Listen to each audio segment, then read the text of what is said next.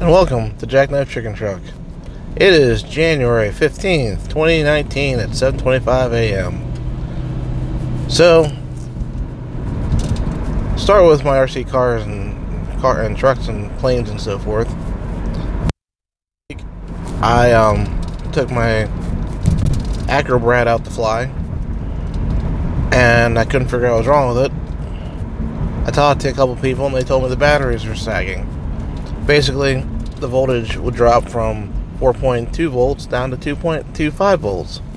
Batteries shouldn't really go below three volts, but um, because of the age and the amount of current being drawn, the batteries just can't keep up the draw from the quadcopter. So I went online, and for some reason Amazon had next day free shipping on some batteries. So I bought two to experiment with. They showed up the next day. Oh yeah, that same night I also lost the battery. I was flying around, and the battery ejected, and I couldn't find it. It's getting dark. The next day it rained. The day after that it snowed. So hopefully I can go back in the next couple of days and find it.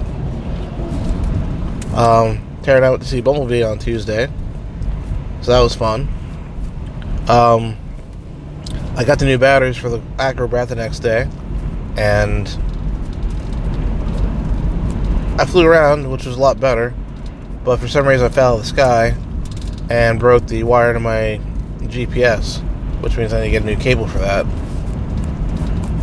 I also found out that I needed to waterproof my quad, so when I crashed, I crashed into a puddle, and the drone did not want to come back on, which freaked me out. But after a couple hours, parts started drying out and coming back online. So I took some, I took some clear nail polish and waterproofed my quad. So hopefully next time I crash in the, in the water, it won't be that big of a deal. I've also been working on an F P V pod for the E-Revo so that I can drive around the snow and rain and whatnot, and, and actually more further than dark. I have, there's a I have headlights on it now too, which is kind of cool. But um, I ended up putting a lens on the on the lights, which makes it work a lot better. But now I'm getting glare off of the hood, so I need to either paint the hood black or I need to make some kind of cover for it. I'm not sure what I'm going to do yet. The Nano Goblin's still in pieces. I need to put the flight controller into that. Saturday I'm going out to La Trobe to do some bashing. My buddy bought the X-Maxx, which is a giant monster truck. He sent me some video the other day of him just jumping around and doing all cool stuff. So that's going to be a lot of fun because he also has an excavator, which means he can actually build ramps and whatnot out of the snow. So hilarity should ensue on Saturday, and hopefully I don't break anything. I'll be getting paddle tires as well, because driving around the snow... Actually, that's the other thing that happened. Sunday, I... tried to drive around on the snow, and apparently something overheated or something. I don't know what happened, but the bearings exploded and the plastic housing melted, and it was just a bad time. After about four hours of work, I figured I got it fixed. I had another two trips to the hobby shop, so now I'm back and I'm back and ready to go. Oh yeah, I did a float tank on Saturday in Wexford, which is a really different experience compared to the one down in Square Hill. I'm more of a fan of Square Hill, but thanks to the Groupon I had, I have two more floats for an extra twenty bucks. So basically I got three floats for sixty dollars. The float experience is kind of funny because when I went to, when I was talking, when I was listening to the, well, I'll go back. When I was filling out the forms for the float tank, I guess two other women in their fifties, because they were very loud and very talkative, were talking to the guy about the float tanks. And the guy said it takes about three to four sessions before you can quiet your mind and not think about anything. Which kind of made me feel great, because I was able to do it in two sessions. So, the only thing I didn't like about this float session was the pod was not light, was not, um, was not completely sealed. The room lighting seeped through the crack of the, of the door, but after five minutes went off. But that five minutes is kind of annoying because I'm used to just getting into total darkness at the other place.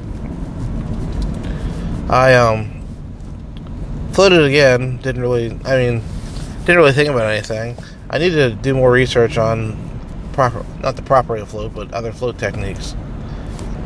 Because I have mastered the whole not thinking about anything, but now I got to figure out the next step. I mean, Joe Rogan talks about it all the time, about how great it is, but he also does psychedelic drugs, which I'm not really ready for, want to partake in, partake in per se. Um, anything else? Oh yeah, Dave and I played Settlers of Catan with Eli. That was a, an interesting game. I'll definitely play, be playing that again. Also made me think about board games and how, back in the day, people were able to create these awesome games that didn't require any computing power. Just a matter of shuffling some cards or shuffling some pieces and putting them down and having a good time.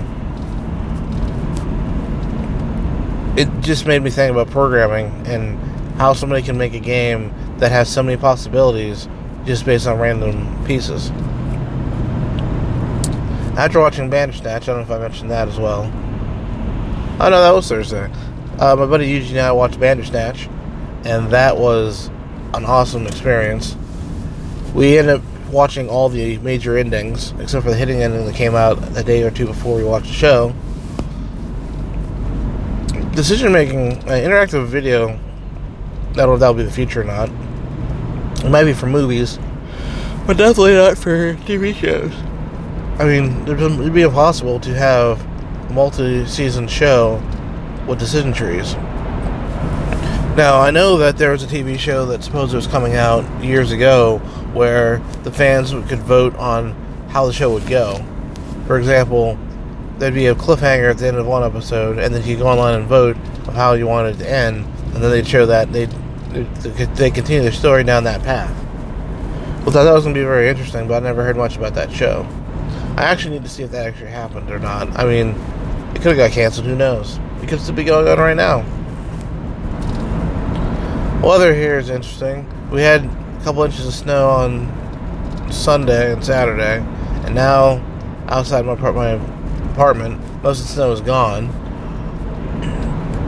Really hoping that um, we get a little bit more snow so I can do some experimenting with my R C car and stuff.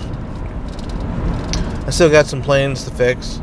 The Nano Goblin has, is going to get a new flight controller. The Recruit I'm going to rewire and hopefully change the weight around so that it's not so nose heavy. I have a Swift wing, which I'm going to try, hopefully use for line of sight to learn how to fly. I suggested me get a Strato Surfer and a Pixhawk. So for about two hundred forty dollars, I should be able to have another, a nice mid-sized plane. But we'll see how that works out. And I think that's about it for this week. No major epiphanies. And for some reason, people don't know how to drive when there's a tow truck on the side of the road. Good day, folks.